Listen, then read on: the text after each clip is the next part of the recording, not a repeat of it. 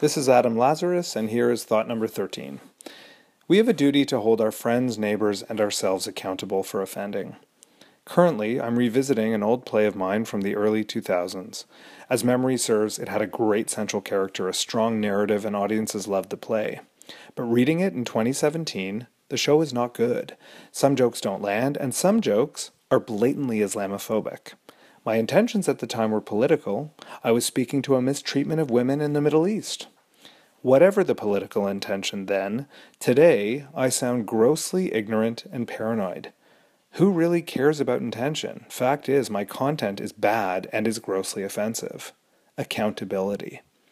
And so, for my part, my play should see the inside of a garbage bin, and for the country's part, it is time to remove from federal buildings across Canada the name Sir John A. Macdonald.